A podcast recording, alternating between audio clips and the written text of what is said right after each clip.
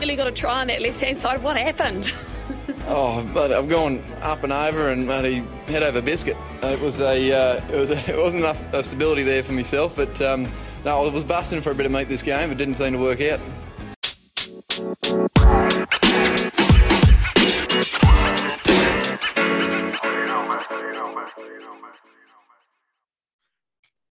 Hello, cheers, and welcome, welcome once again to the Scrum of the Earth podcast, the weekly show that brings you news, reviews, great interviews, and so much more, all about the world of rugby union. And of course, this is not the weekly pod. We've already dropped that one this week.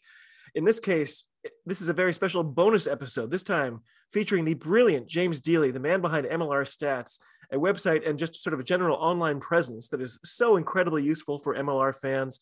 He was kind enough to join us here to look at the state of the season thus far if you like rugby and statistics, you have found your heaven because this man goes above and beyond every single week. Mr. Deeley, welcome, welcome to the show. And as this is our first chat, am I all right to go with James? Yeah, of course you are. You're okay to go with James. Uh, thank you very much for having me. Well, it's my pleasure. I'm really glad uh, that you were able to carve out some time for me. Um, I was hoping we could start just to sort of get to know you a little bit because there's precious little online that I can see about you.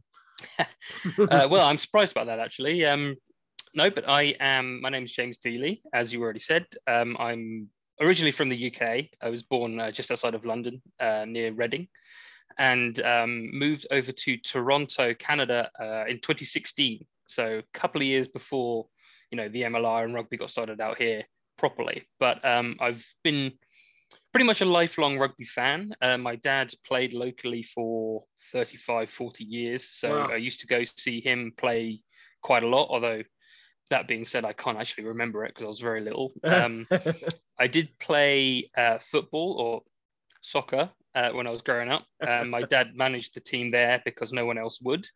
And then I got to the age, and my, you know, some of my friends started to go down the rugby club, and I mentioned this to my dad, and he already had his bags out the door. Like he quit the the, the football soccer uh, gig straight away, and was like, "Okay, great, let's go down the rugby club straight nice. away." Um, and we uh, were regulars up at uh, the Madejski Stadium, uh, again in Reading, uh, to see London Irish. And luckily and fortunately, fortunate enough to live fairly close to Twickenham. So we used to go up there quite regularly as well.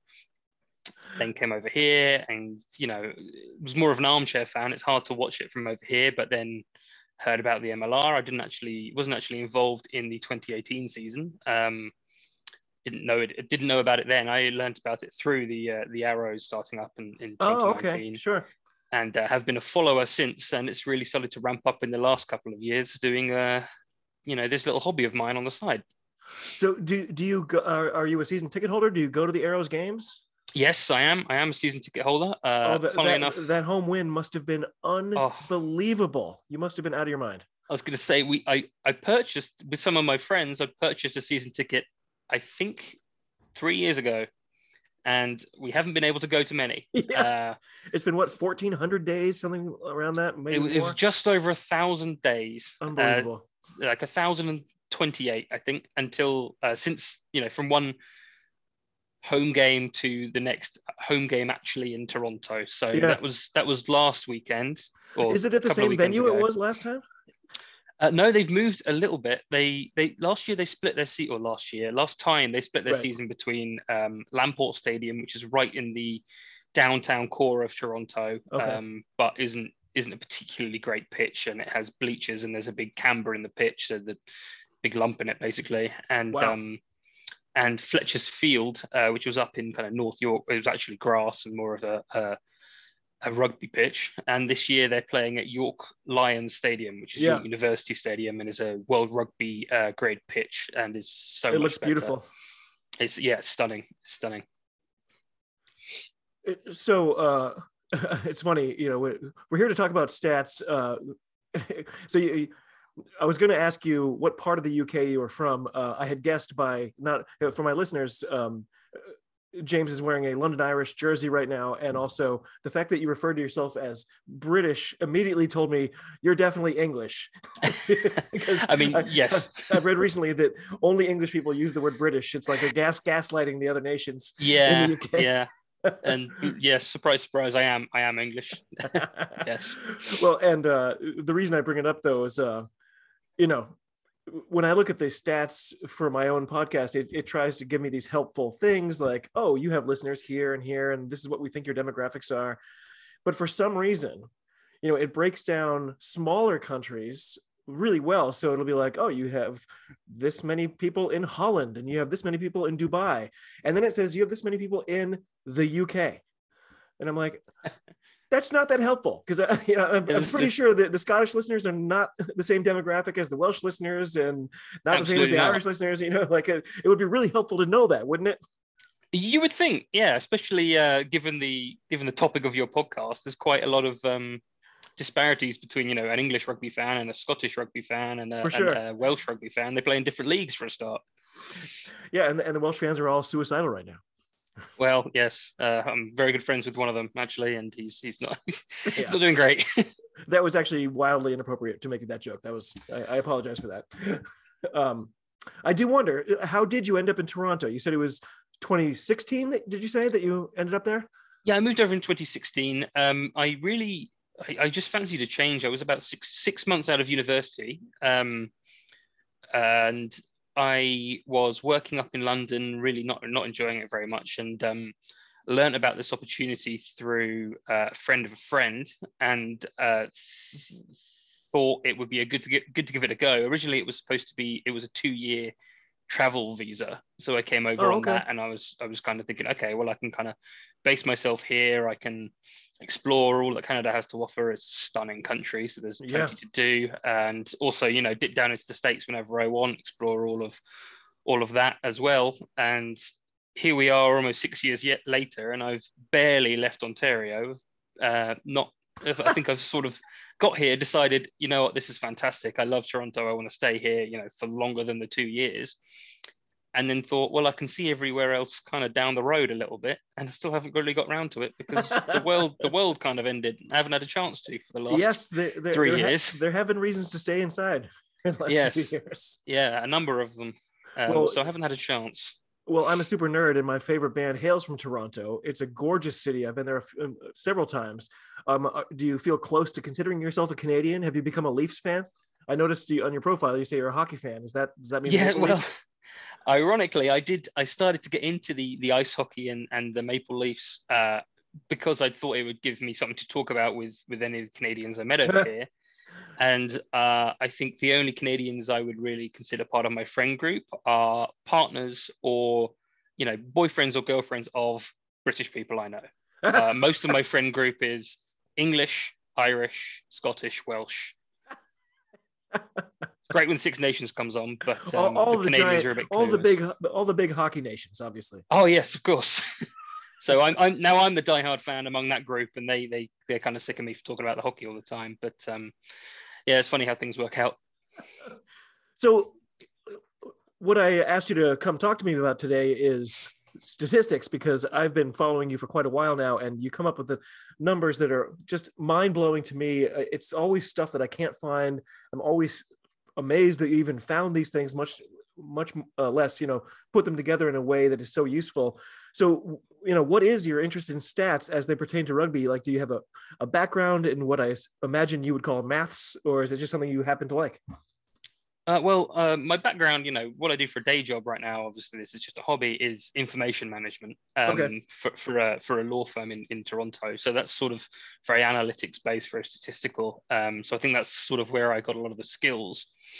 But um, honestly, it's it's something that just sort of occupied my time uh, during the first couple of lockdowns. Mm.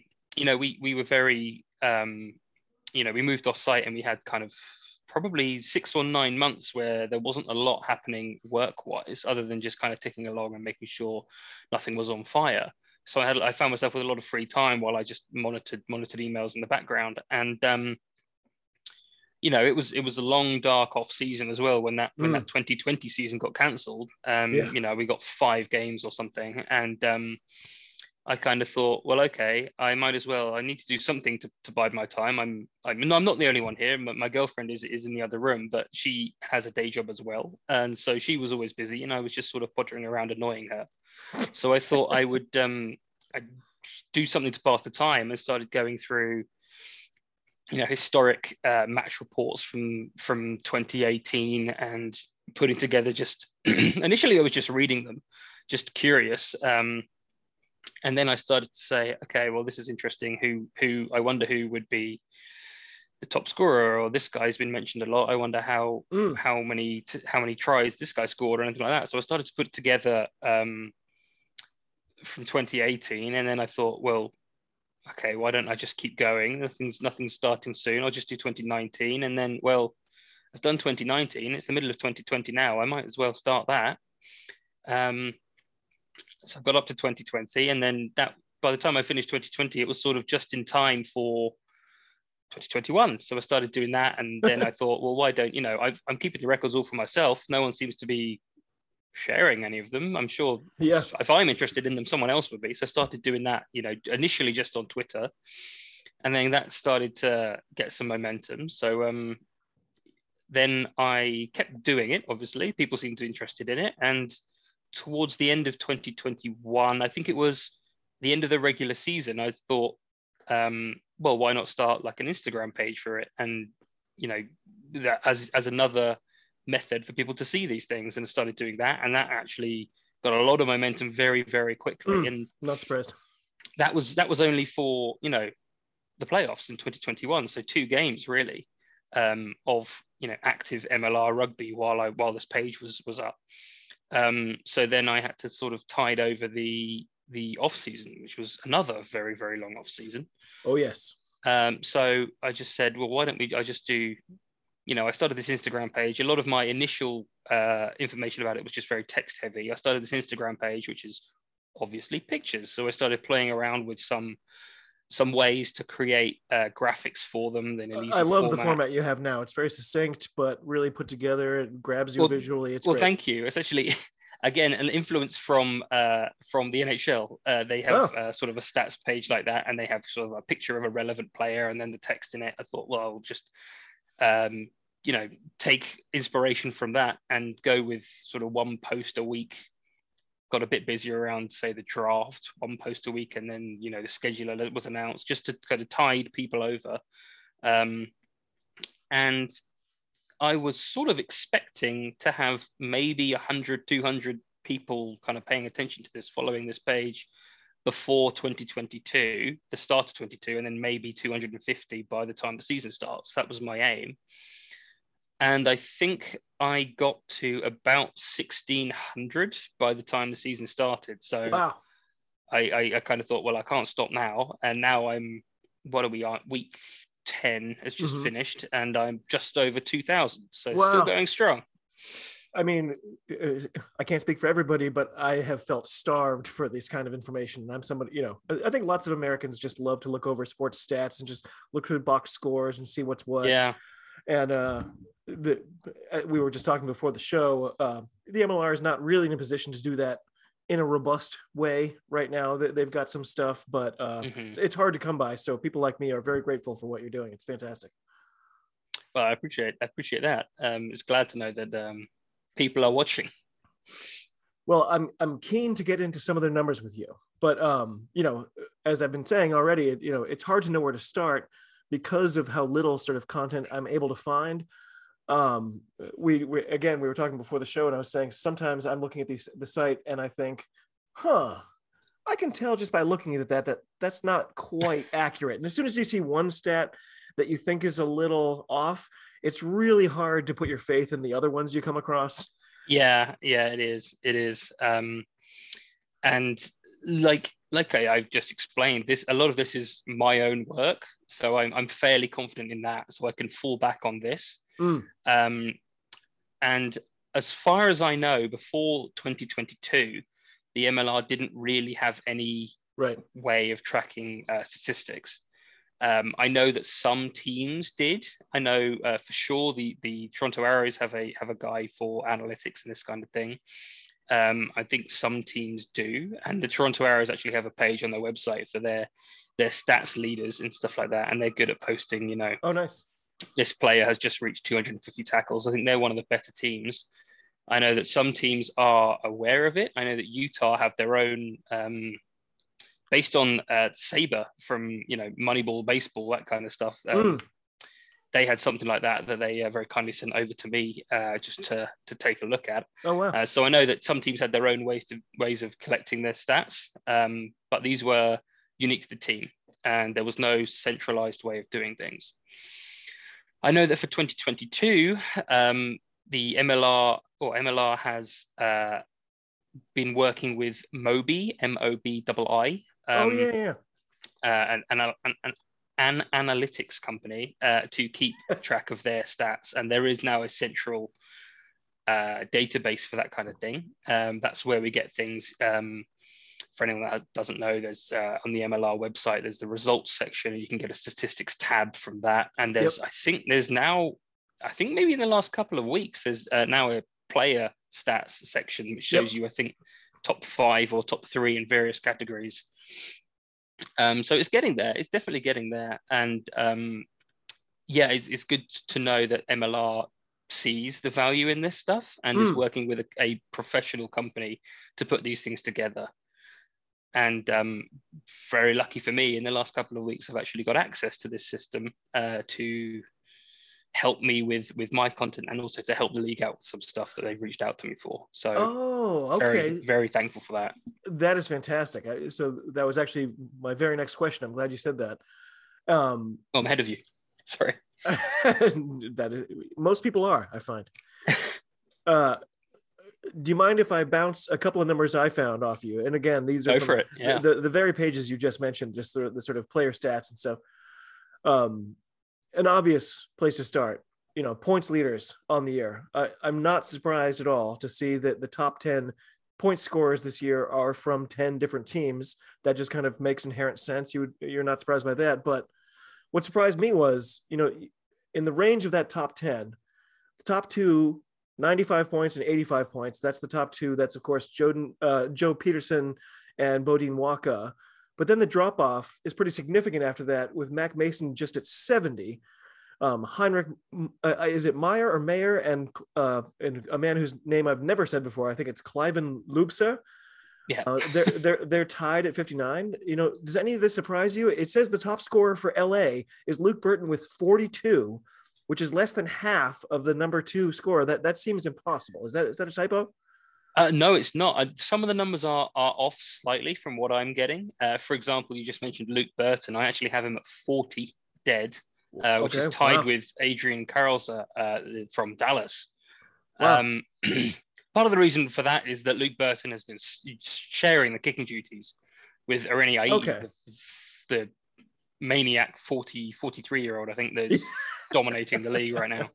Um, some of them, I think these, these are accurate. Uh, I've got um, and Loubser and uh, Carl Meyer on 61 each. So again, there's another another um, little discrepancy there. And uh, Bodin Walker on 87, not 85. Huh. Um, so a few little differences, you know, a, a conversion here or there. right. Um, I, I have ch- double, triple, quadruple checked mine, so I'm confident in that. So that's Yeah. those, those are the ones I'm going with.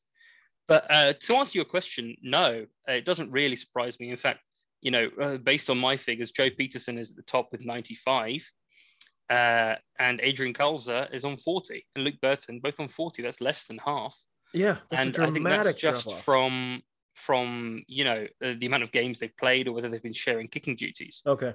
I know even even for for Bodin Walker, um, Mitch Wilson's kicked for a couple when he's looked a bit um, Sure. when uh, Walker's looked a bit you know strapped up. He's got a very very heavily strapped leg at the. Yes, he does. He's he's borderline bored right now.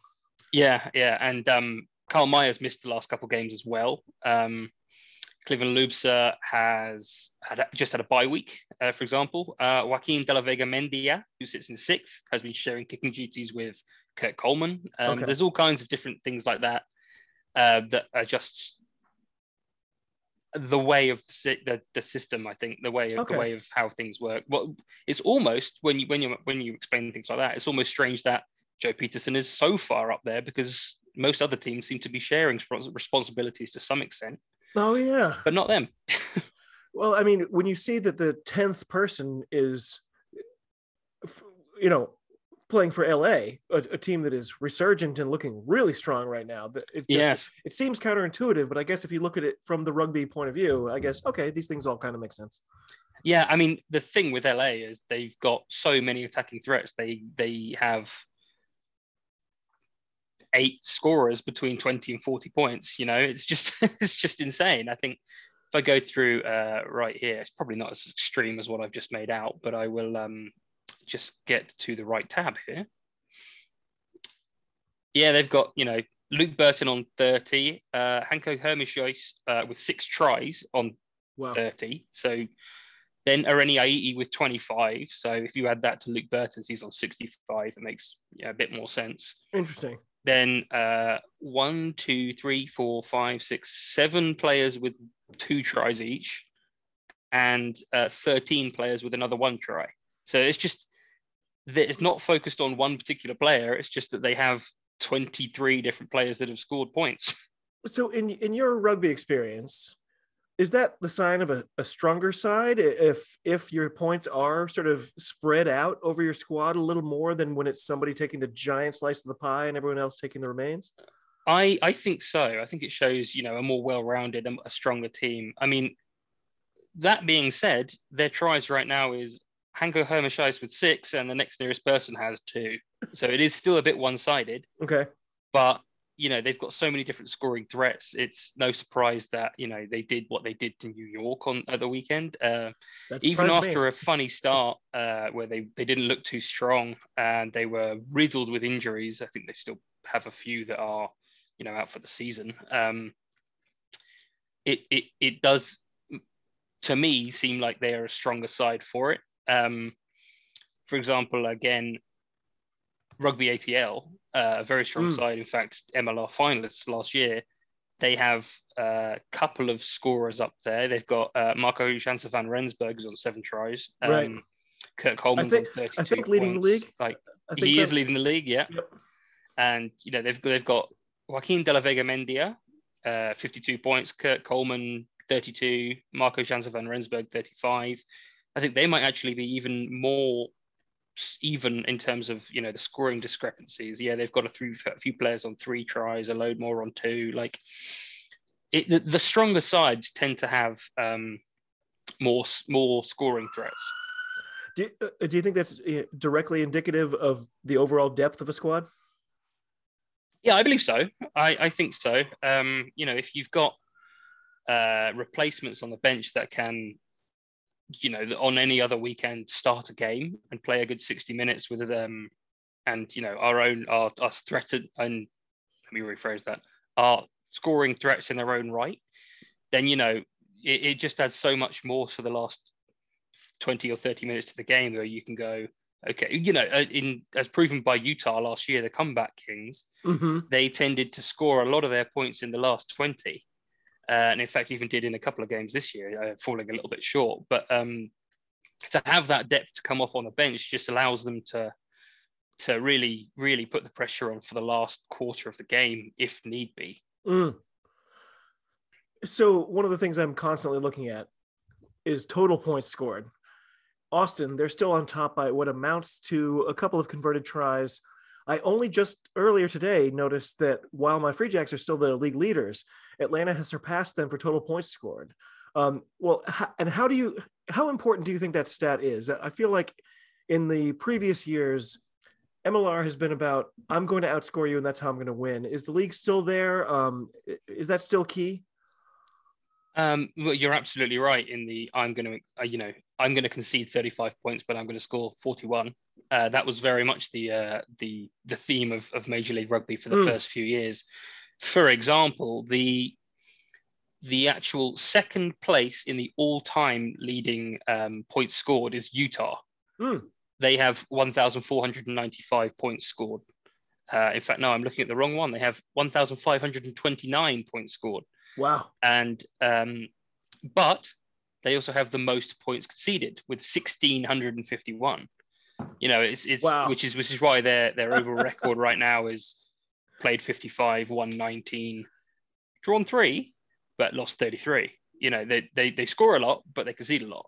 Um, whereas this year, in particular, as you mentioned, we're seeing a lot more, uh, you know, a lot more wider points differences. Uh, we had the the long the largest points difference or the largest winning margin in league history tied this this this year by Utah. Funnily enough, wow, uh, they scored 69 points, to surpassing the old record of 64. But you know, you look at this year and the the higher scorers tend to have the lower points against, especially in the West. Yes, um, I'm absolutely about to get to that. Austin are just a freak of nature at the minute with 284 and only 100 and, 280 points for, not 284, and 136 against. That's yeah. that's incredible. Like they they double up their points um, already. And then you have a team in the East like Toronto, whose positive record, they've played nine, won five, but they have a points difference of minus three. Yeah. Uh, they, have scored 179. They've lost. Uh, they've conceded 182.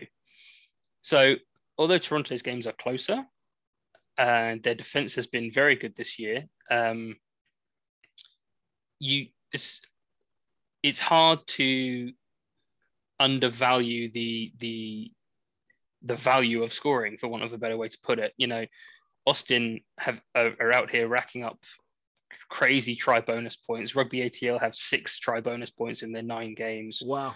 Um, and that is, you know, why they're so close to the Free Jacks in terms of points, despite losing uh, one extra game. Mm. Uh, the bonus points really do mean a lot, and if you can balance having the offense to to to claim that try bonus point while having the defense to prevent your opponent from scoring the uh, the losing bonus point, mm. you're going to be an advantage, especially in a, in a, a conference game. Well, you you pointed squarely at the next thing I was going to say, which is, you know, for me, this is a very scary tidbit. Um, so while the Free Jacks do have a better record, Austin have let in 60 fewer points, at least according to the, the site I'm using, 60 fewer points than we have let in. That is a significant amount when you're looking at the totals. Um, are they as scary as I think they are right now? Well, I was I was going to say they looked like the the shine was fading a couple of weeks ago. Yeah. But after that, the the Texas Cup win against Houston, who are pretty strong this year. Yeah. Um, no, they're they're scary. The Austin are very scary. Um, like you mentioned, you're absolutely right with the Free Jacks having conceded 60 more points, and that's uh, a lot at this stage. It, it looks worse when you look at the tries. I'm afraid. Yeah. Austin have conceded 15 tries, and the Free Jacks are up at 27. So nearly Oof. twice as many tries conceded by the Free Jacks. I'm so glad I didn't find that stat before now. I'm sorry that I brought it up right now. Luckily, you do have the same amount of bonus points. Um, Austin has one more try bonus point, but the Free Jacks picked up a losing bonus point. So again, I, am hoping my stats match with yours. But so if you look at the, the top two teams in the West, we were just talking about point differentials as well. If you look at the top two teams in the West, and then you look at the top two teams in the East, and you look at those point differentials uh, for my listeners, just in case, um, just how many more points they've scored over their opponents in total. So we're actually lowest. It looks like our differential is only 66, according to what I saw, as opposed to Austin and LA, who have more than double that. Um, so does that indicate to you, when you're looking at these numbers, that the Free Jacks are simply the weakest of those four teams, or does it indicate something more ineffable, like, oh, well, we have the most resilience and grit because we keep finding ways to win those close games? I would probably argue it is it is more towards the latter. Uh, oh. You know, it is is the the Free Jacks. The the baseline for this is the Free Jacks have the most wins. Yeah. You know, they're, they're eight and one. They're the only team with eight and one, and arguably they should have probably beaten LA when you know a weak LA side when they played them back in round I don't know two or three. Yeah, that would have been nice. Um, I, I think we might, might have been mesmerized by the sunshine. Yeah, no, I'm sure it's easily done. Um, yeah, I think it's just uh, they're finding more ways to pull off uh, pull off those gritty wins. You know, the perfect example is uh, the the Seattle game the other day. It was fairly low scoring, 24-22.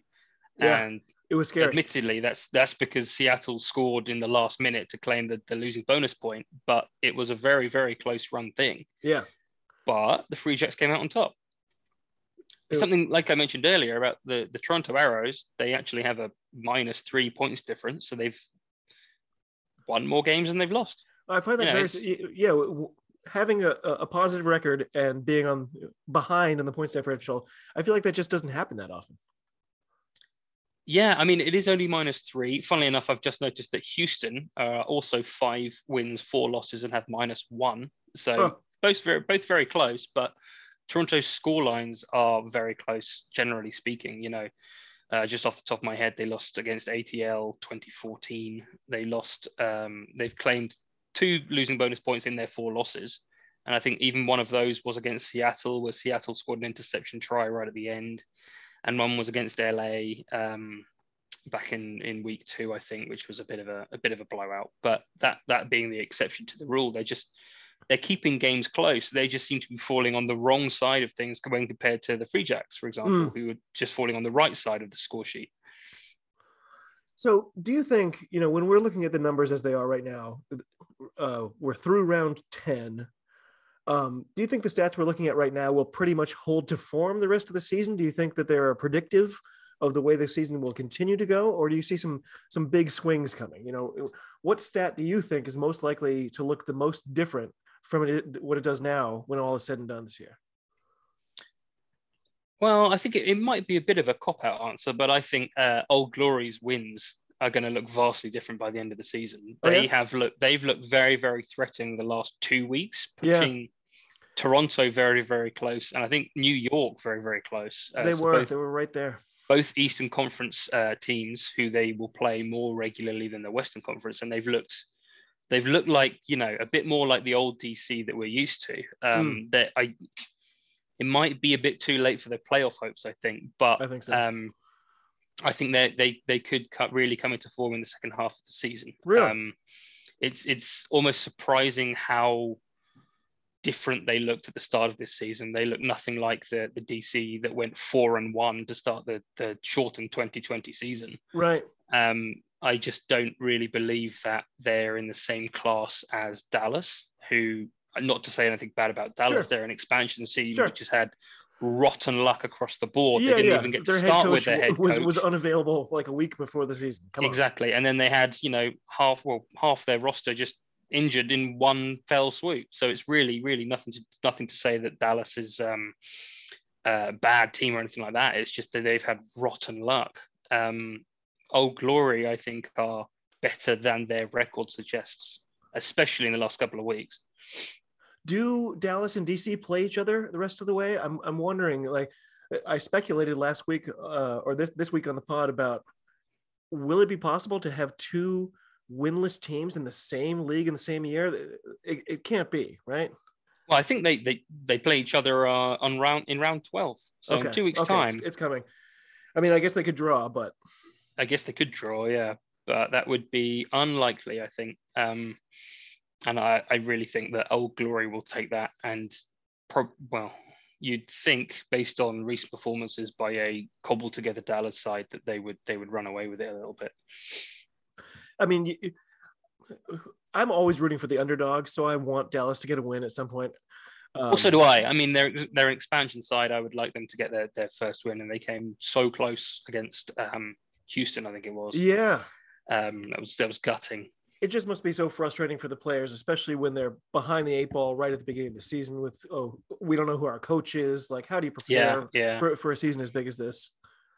Yeah, you're absolutely right. And um, the, having the first overall draft pick is all well and good, but it doesn't have the same impact in the No. MLR as it does in other uh, major leagues around the the US. Um, sure, it's not the NBA. It's just it, no, it's not. It's not. So, what do you think are the most telling statistics that you can look at in rugby? So, I've often speculated. It, it seems to me it's a really hard sport to evaluate just by the numbers. Um, but I'm sure there are some key things that you like to look at. What are your sort of favorite things to look at that I, that you think sort of inform you the most about a, a, a, a club or a you know a performance over a season? What are you always looking at? Well, I think there are there are some, you know, looking at points scored and, and all that is is well and good, but it doesn't really um isn't really an accurate reflection. For example, you know, Right. having a great front row in the scrum is incredibly important for one of the main set pieces in the game, but they never score. Right. They right. never ever score. So if you're assessing that just by the points scored, then with the hooker aside, I guess for this uh, for this league, then um, you know, if you're just assessing the props, they never ever score. So you can't say, well, he's, you know, this prop is bad because he's only scored one try in 15 games. That doesn't matter. Mm. It just flat out doesn't matter. Uh, one of the things I do like to say, as I just mentioned, is hooker aside. Um, the hookers tend to score a lot of tries in this league. The leading try scorer this season is a hooker. The leading, the joint leading try scorer of all time in the MLR is a hooker. Wow. And that's, um, I think that, you know, it's not worth saying, okay, well, whatever, it's a hooker scoring a try. It's actually, it's a, it's an entire forward pack scoring a try Right. because right. all, well, the vast majority of those he's not breaking out an open off- space and and dusting people into the corner. Absolutely not. No, it's, it's coming off a a rolling maul from a line out, uh, which is entirely forward pack. Well, it's, it's the whole eight men. Uh, sometimes the backs come in to join in for the mauls, in which case it's an entire team try. But you know, I think that's a good reflection of oh, if you've scored 15 tries from your hooker this season, it's fair. It's good money to assume that probably 13 of them have come from a rolling maul. Wow. And then you can say, well, this team's rolling maul is incredible because and their forward pack are excellent with keeping a line out in a in an in an attacking position and converting that line out to a to a try scoring uh, opportunity.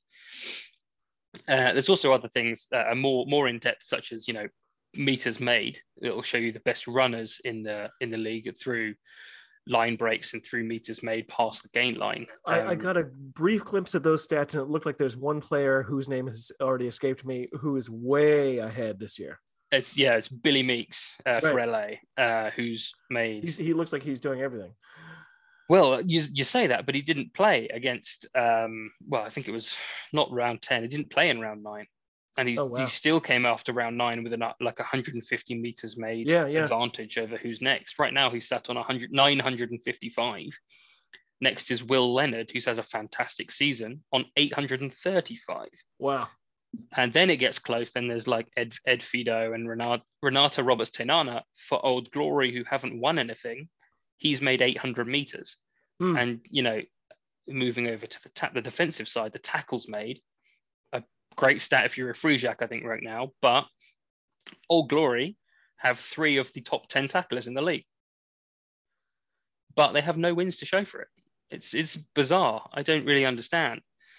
Um, uh, to- just to go back to the free jack stat, the top three tacklers in the league are all free jacks still. Uh, so I, I'm literally desperately looking through my notes here to find that because that was the biggest one I was going to ask you that seems unreal because it says the top three tackles made players this year are all free jacks. That alone seems mind boggling. But then, like the drop off from, I think Josh Larson is third for us. And then there's a huge drop off. And it's, it just doesn't seem possible. Is, is that a typo? Is that something I'm just not understanding? I don't think it's a it's a typo. I think it's, it's, it's actually evened up a little bit now. The gap is only about nine tackles and Okay. then nine again, so it's fairly even now. But um, I don't think it's. I think it's legitimate. You know, they're they're just workhorses. These three guys. Slade McDowell right now is on the lead. Joe Joe Joe, Joe Johnston is second, and then Josh Larson is third. They kind of alternate from week to week. Slade McDowell has been unbelievable for He us. is abs- he's incredible. He is an absolute bulldog. yeah, and he's you know scored five tries on top of that. Um, exactly. He's on the on two lists that you wouldn't expect anyone to be on the same list. No, I mean he's fantastic. The the one the one thing that's a little concerning about this tackles made chart is that the top three are free jacks. Great. The next one is eleventh. The next one is twenty third, Mm, and that's the only Oh, I see. in the I top see. twenty five. okay. So how long can these three sustain it might be a bit of a concern. And what if one of them gets injured? Is uh, probably a big concern. I know. I know the Free Jacks have just brought in Wian Conradie again, which probably helps for their back back Mm, row. Um, Definitely. to have have a guy like that come off the bench bench and maybe an international. Uh, but it is it is a bit of a concern. It might not be a concern if they don't get injured and keep up this work rate, but Well, so if- two, two weeks in a row. So one week, uh, Josh Larson got literally punched in the face, and the ref was like, "Ah, that's fine." And the next week, he had somebody choke him during a mall, and the ref was like, play on. and I'm like, yeah, there's there's been some uh, interesting. Does somebody ones. have to just whip out a stiletto and knife this guy before they actually call a penalty? Like, uh, there's no way he can stay healthy if everyone's allowed to assault him, right? Yeah, it, there's there's been some funny things in a mall, like lots of arms that are riding up Yeah. conveniently and stuff like that. I know there was um for the arrows there was a uh, a full on like punch to the back of the head. Um, uh, I think it was Lucas Rumble, like back of his head got punched, and the ref was just like they went to the TMO, and they said, oh, it's just a little you know push. It's a rugby incident. And it wasn't. This, this guy, whoever the puncher was, I can't quite remember, got banned for three games afterwards because it was a very clear Oh. punch, and there was a picture of Rumble afterwards, and it looked like he'd been hit by a car. Yeah. Like it, I, it's great having TMO. Don't get me that. Don't get me wrong. I like I enjoy that, and it's great. But they don't seem to be making the right decisions. Well, it was I might funny. be biased on that one. The It was to uh, a Toronto player. when you look at the the stats from last year, according to our official website, at least, it last time I looked, it indicated that we that the entire league saw two red cards last year. Uh, maybe they've updated that since then. Uh, that seems impossible to me, unless I mean, is discipline in Major League Rugby just the best in the entire planet right now? Because that seems very, Mm, yeah, very unlikely. I, I have six. Okay. in, in my uh, That in, still in seems my low. records, which does still seem low. Uh, then again, I have a combined. Uh, let me do this for yellow cards. Uh, 119 yellow cards. Ah, that sounds that sounds more like it.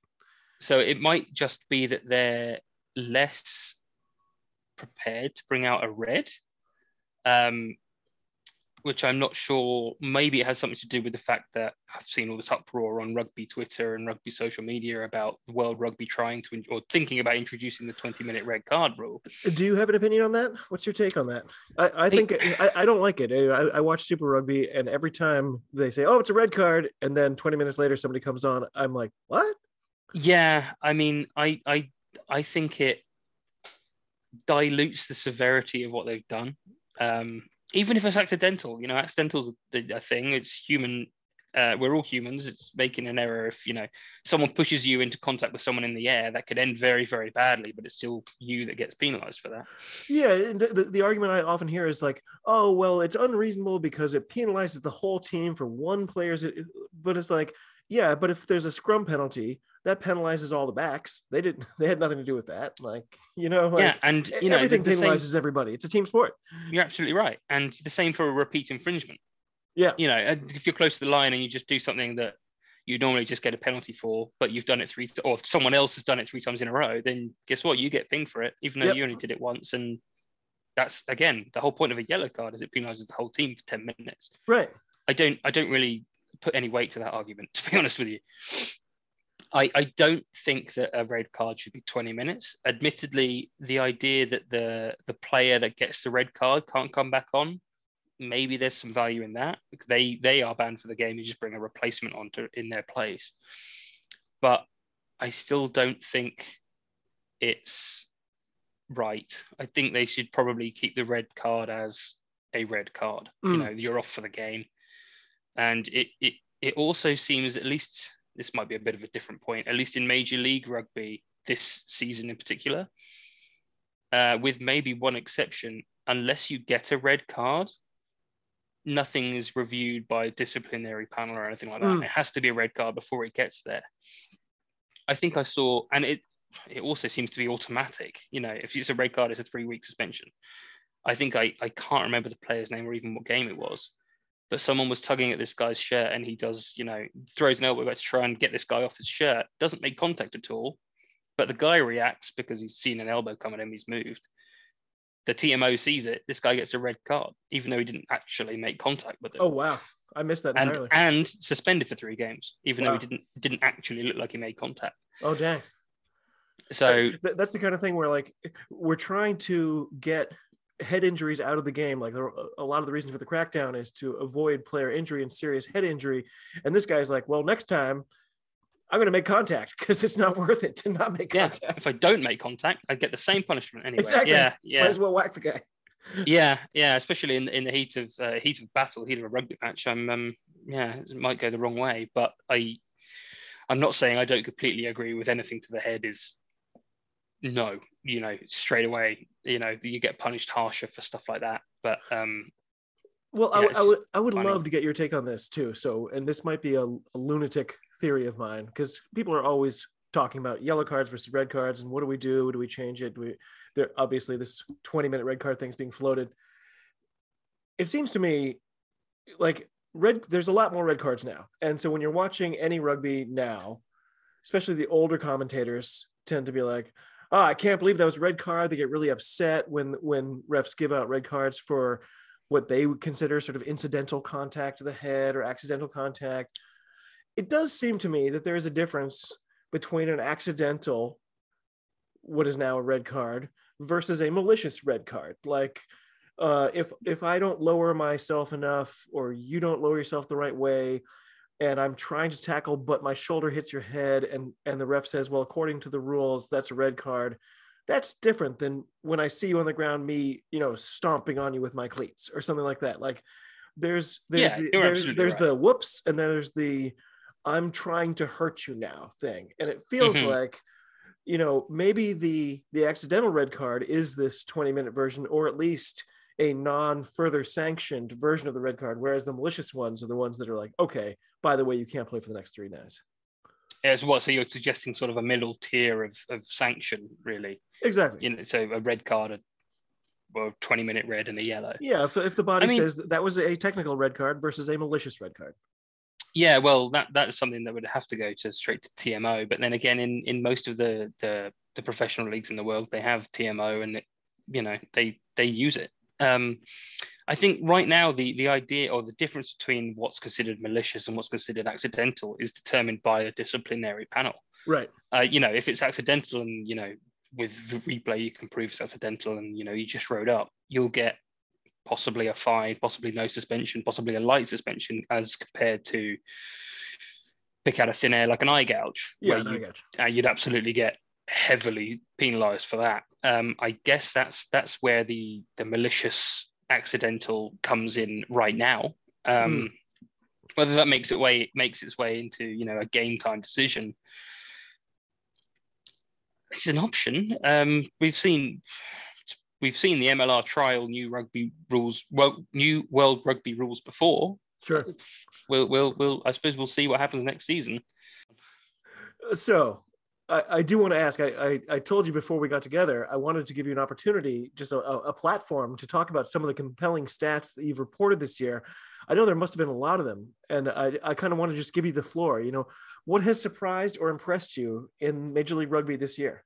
By the way, I like that we've all collectively decided to call it the MLR, even though the Major yeah. League Rugby doesn't really make sense. I, no, I, I, I'm I'm owning it. I love it. If you abbreviate it, the MLR. If you yeah. don't, it doesn't make sense. You're. Yeah. Major League Rugby. um, well, I think I think in general the the quality of the games tend to be a lot closer in terms of scoreline.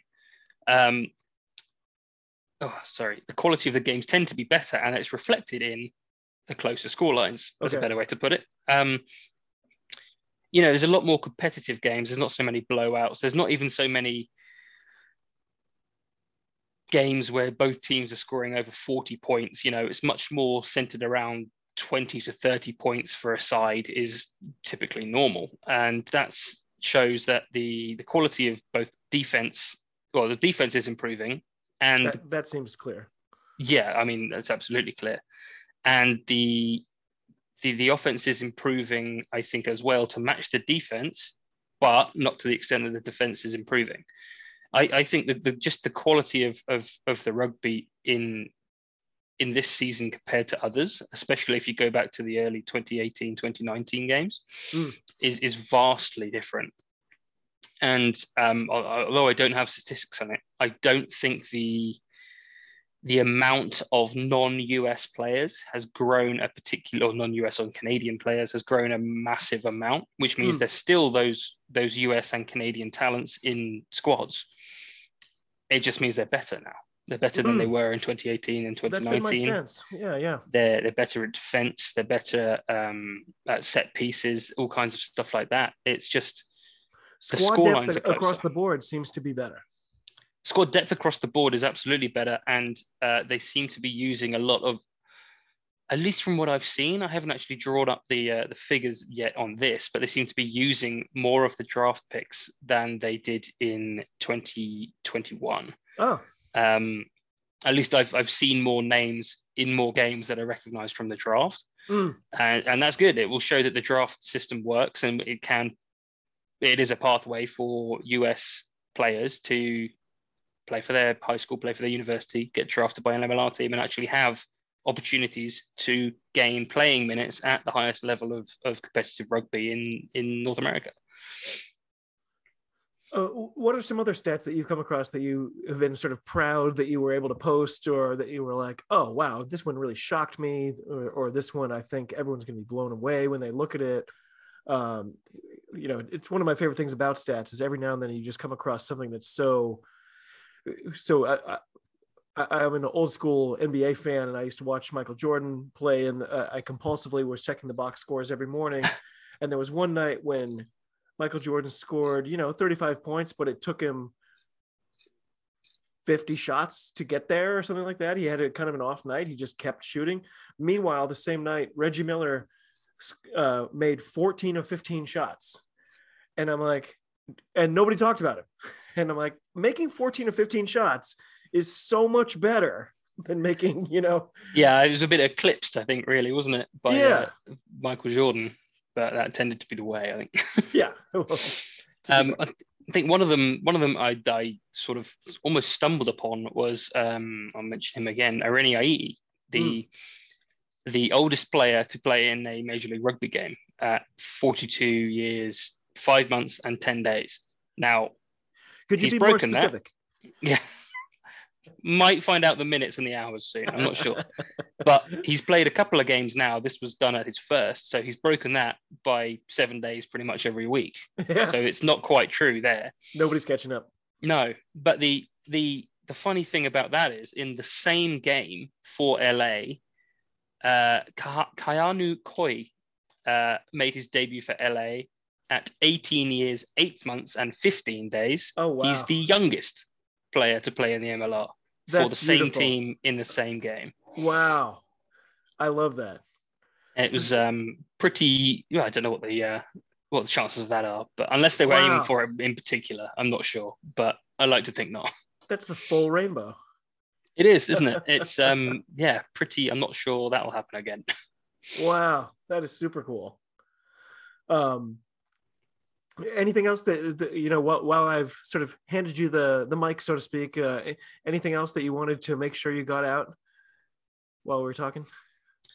Just I think to say that um, Dylan Dylan Fawsitt for New York is an absolute beast. Um, I think he's he's scored 26 tries for New York, who have scored only 171 tries in their in their history.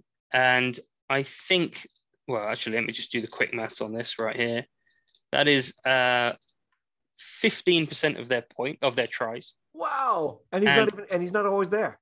and he's not always there, especially not this season. Um, and he's their top scorer of all time, po- top points scorer of all time, despite you know over a kicker, over a couple of kickers they had, Dan Hollinshead as well last year. He's their top scorer, not a kicker. One of I think maybe Oh. the only MLR team to have a try scorer as a as a top scorer. It, it took me a second to even sort of comprehend what you just said. I can't think of any team where the person who's kicking all your points isn't the lead scorer. Exactly. Yeah, that's why it's so so unusual. I think until a couple of weeks ago, it was the same in uh, Atlanta, but um, that's because they've been splitting kicking duties a fair bit. They've got Joaquin De La Vega Mendia. They had Mm. Adrian Carlsa last year and Kurt Coleman. They were all kind of splitting duties between last season and this season. But Kurt Coleman is now their leading scorer, um, points scorer, uh, as of I think a couple of weeks ago, overtaking Marco Schanzer van Rensburg, who scored 16 tries for a ridiculous amount of points. But New York are the only the only team that have a try scorer, solely try scorer as uh, their top point scorer. That's remarkable. The man is a beast. Yeah. And So- um, 15% of all their tries come from him. And he hasn't even played that much this year. Yeah, and I think he's coming back right in time for us to play him. Yeah, yeah. Great. to uh, to hopefully equal the the MLR's longest winning streak ever. Oh God. No pressure. Oh man. that means they have that extra. Oh.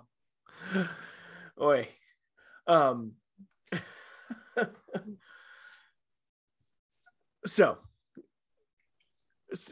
if I could give you three more questions and then let you go, you've already given me a whole hour of your time. I, I'm hugely grateful for you to spend all this time with me. Uh, can I give you three more little bits? Yeah, yeah, sure, please. So I was saying earlier, it, it seems, at least to me, it's really hard to evaluate rugby through stats. At least, you know, maybe eh, like you you can find things as you have proved, uh, but you know maybe less so than gridiron football or baseball or basketball, for example. But I mean, it also is possible that those leagues are just so rich that they just have uh, X number of people more looking at those numbers and crunching them. But I guess the question is, who is a player in Major League Rugby who is a real difference maker, but will never pop out at you on a stat sheet? I think that will probably be, as I mentioned earlier, someone in the pack. You know, someone in the forwards that's Mm. absolutely dominant in the scrum. Uh, that who is the doesn't. best, who is the best? Uh, who I should say, who are the best props in the MLR right now? Ooh, the props is, is difficult to say. Um, I was a flanker. I didn't know the mysteries of the front row when I played, so it's, it's very difficult to quanti- quantify that. I don't even think there's anything in anything that I have that really quantifies. I may, maybe scrums one, but that's not an individual performance. You know, Right. I. It's difficult to say, honestly. Um, I'm, I'm probably not the, but you probably have to ask an ex prop who that is. Maybe um, Alex Corbisiero knows down in LA. Oh, I'm just afraid I don't have an answer for you. note to self: give him a call. Oh yeah, um, I think you know oh, in terms sorry. of a different a different maker, it's probably like I really like. Again, I'm biased. I'm a Toronto Arrows fan. I live in Toronto, but I like Lucas Rumble. You know, he's Mm. leads at least last season he led the the league in breakdown steals, and I think that's a really telling stat to know. Oh. Well, he's not going to be on score Well, that- sheet. he's not going to be not going to be not necessarily making tackles, but is an absolute menace at the breakdown. Mm. It's almost it's almost guaranteed he's going to get one or two a game. Um, let's see right here. I might even be able to find out. Breakdown steals. It's a, it's a great uh, name too. Rumble always sounds- Rumble. Oh yeah, it's it's on, almost onomatopoeic, isn't it? yeah, Um, yeah. I do yeah, I- what my name says. Yeah, yeah. It's uh, I think something like that is is is very very underrated um almost.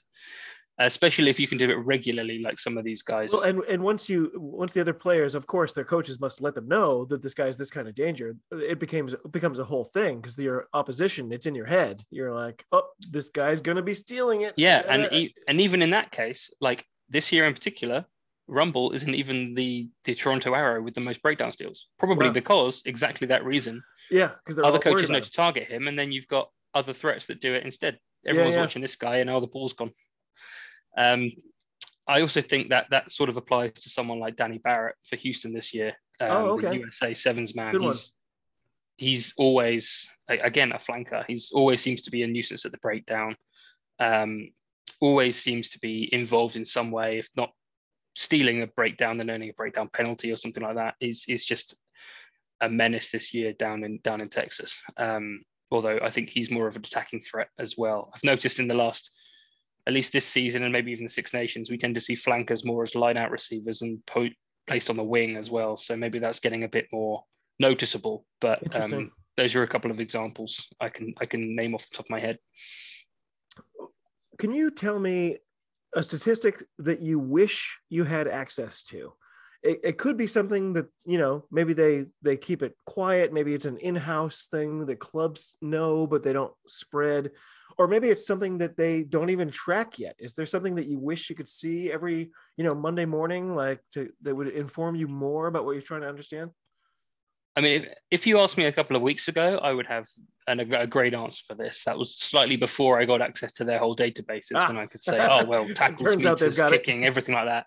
Now I have access to that. I've got most things. I think I think something that they don't really publish unless it's a record um, would be attendance. attendance at each Oh. game for each team. I don't know if that would be monitored by the league themselves or by the teams, Mm. but I would like to see you know average attendance compared to uh, average attendance this year compared to last year compared to the year before, whether it's going up, how it's trending, anything like that. You know, percentage of the stadium that's actually full because attendance doesn't say everything. LA Right. are playing in a seventy-five thousand seater stadium. That's not really fair. If they well, I don't, I don't think they're going to fill it for a rugby game anytime soon. But I don't. I don't think if they make it to the finals, are they going to fill it? I don't no, no. But they have, you know, if they get four thousand people in there, then and you know, pick a team at random, Dallas in a baseball stadium might get two thousand. That's that's actually a bad example. If New York and their new stadium in Hoboken might get two thousand, then that's not fair because that's that's only full to two thousand people. Yeah, yeah. They might get 4,000, 4,500 if they had the room for it. You know, I, I think that's the one thing that I'd like to see uh, that I don't I don't have right now. I don't think they even publish it. Especially seeing all these um, it seems to be almost on a game by game basis. The women's Six Nations is setting attendance records all over the place, They which are. is fantastic to see. But they're Yep. you know they're showing this thing off, and um, I think that would be good to good to get access to um, in the future. yeah the, the women's six nations has been great this year and uh, i mean it's obviously even more the haves and the have nots than in the men's game but Yeah. there's, a, there's a lot to fix but you know uh, I, I was talking to somebody recently and it was like the to me at least the overall trajectory of rugby union sort of at the men's level seems to be pretty level or you know slightly angled up as it has been just sort of always getting a little better. But the women's game that angle is way up. It, it seems It, like it is it is way up. yeah the attention drawn to it uh, the people supporting it people getting involved it seems like it's flying right now. Yeah, I think, I think that's um, unfortunately because there is so much room to grow in the women's game because it hasn't been Mm. invested in in in the past like like the men's game has. You know, I think I just I heard on on um, on the internet that the the women's World Cup squad from 1991, I think it was the US, they're getting their name on the on the trophy at long last, and it was just sort of something I assumed, which for my detriment, I just assumed, well, yeah mean they won the World Cup? Why why are they not on the trophy? because it But- wasn't originally sanctioned for years it wasn't years. sanctioned. No, I've learned that Right. since I, I did a bit of reading on it and found out why. But it's exactly that. You know, they won the World Cup, but it wasn't official. I Yeah. only know that because I'm very lucky to know a woman who played on that team Wow. and Oh, that's scored, and scored tries in that game or in those games too. Oh wow, that's amazing. Uh, it- it's one of the reasons I've sort of gotten into rugby. You know, she, she introduced me to Super Rugby, and uh, that's the league that was my springboard, and then the the Prem and the URC, or, Mm. you know, the, then the the Pro 14 and so on. And then when a, a hometown team cropped up, like you know, with you, you're like, well, the arrows are right here. Like, Yeah, ta- yeah, takes me takes me an hour to go see the the Free Jacks, and it's just a wonderful time every time. yeah. Well, I can imagine I will I will be there in a couple of weeks. I can't wait. Um, so final question. And you're kind of uniquely situated to answer this now that I know how much access you have to these things and, and how they've sort of asked you to contribute. How do you think the MLR can use statistics in their broadcasts and media to sort of make the sport more compelling? Uh, it's funny because in my notes I said, should they just hire you? And now I'm like, oh, well, I guess I don't have to ask that. Well, I, I will say it's still voluntary. Unfortunately, Okay. It's still it's all still voluntary. I I, I I'm not. I'm not with the MLR. I don't speak for them or anything like that. It's still a voluntary position, but they know where I am. They are aware of me. Um, I think I think it just as you mentioned um, earlier, it's just you know American sports are almost uniquely into their the statistics, their box scores, all the in depth Yep. um, analytics and everything like that. It's almost uniquely an American and North American thing. I think Um, it, I think it's spreading. I think the, the the craze is spreading, but it's definitely. I there. think I think you're probably right, but I like watching the going to the watch the Prem in in in the UK or in England anyway. Um, it's very they don't really talk about the stats. They talk about you know Mm. a guy's history or which club he's from or anything like that. Mm. But maybe appearances, but that'll be it. It won't be anything like this um this level that I'm I'm I'm doing as a hobby and I think that can really sort of bring an extra dimension to the broadcast and give give those watching another another sort of angle to um to view things from. It's very, especially in a league that's growing like MLR. It's it's very hard to get into if you don't know some of the names or some of the backgrounds or anything like that. And it's an easy way to do so by saying, "Oh, it's Joe Pietersen. He scored 95 points this year. He's second overall mm. in MLR history for points scored or something." You'll be like, "Oh, okay, so he's good." You know, even if it's as simple as that. And um, I think I think this weekend, round ten, you know, the weekend we just had, they the the rugby network trialed this this pick and go thing. Oh, I'm yeah, not sure yeah. if you you participated at all, but that's I think it's sort of uh, the the grey area between sports betting and uh, statistics. It's sort mm. of hmm. I think it's free right now, but I think that's the way it's probably going to go. And that's just saying, you know, coming up with questions saying, well, who do you think is going to score next? Will it be the Free Jacks by a penalty? Will it be the Free Jacks by a try? Will it be mm. Seattle mm. by a penalty? Seattle by a try? And I know uh, for definite that they're planning on enhancing that a little bit by uh, having a, a, essentially another little box at the bottom of that with MLR news or MLR statistics or MLR oh. Uh, something to, to sort of bring an extra angle to that. Oh, which is, is the entire reason for that is crowd participation and crowd engagement and everything like that, which oh, I think okay. is is a fantastic uh, thing to do. We'll see how it plays out. Um, I'm actually responsible for coming up with some of that new stuff, so we'll yes. see. But um, that that I think is is is the perfect sort of embodiment of what you're asking. You know, how how can these figures and how can what I'm doing actually bring another dimension to the broadcast? And I think they I think they've trialed it last weekend, but they they they I think that's a good thing to do. I think that's perfect. So uh, once again you might be the per- perfect person to ask and i'm sorry i just s- said this is my final question and then i'm asking you more. It's okay.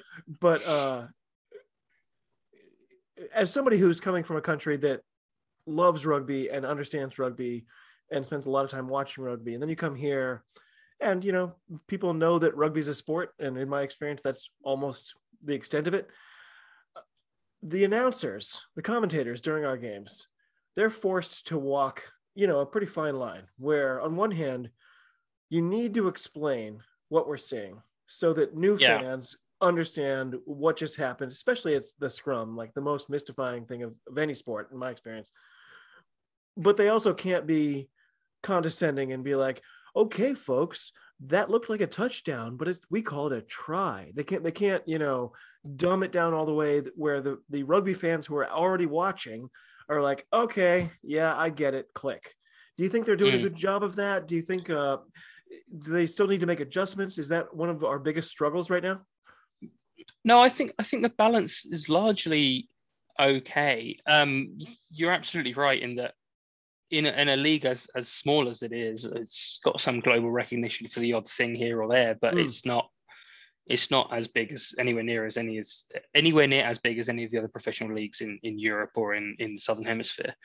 Um, it's it's a tough balancing act because the die-hard rugby fans like you and I are going to be the ones that spend more money. We're going to go to more games. We're going to buy all the merchandise. We're going to buy season tickets, everything like that.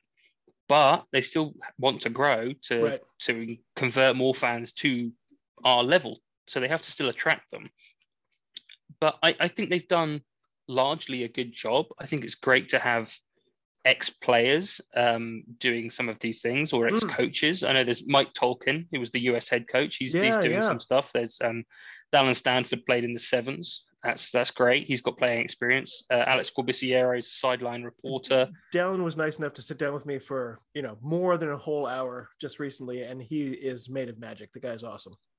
Yeah, well, he's, he's quite heavily a uh, free jacks into into his free jacks as well, isn't he? So that's not a sure. surprise. Uh, no, I think I think it's great to have these ex players. I know they've had they've even had Pago Haini, who's a current player, as a sideline reporter for New York games because he's injured. You know, I think that's still great.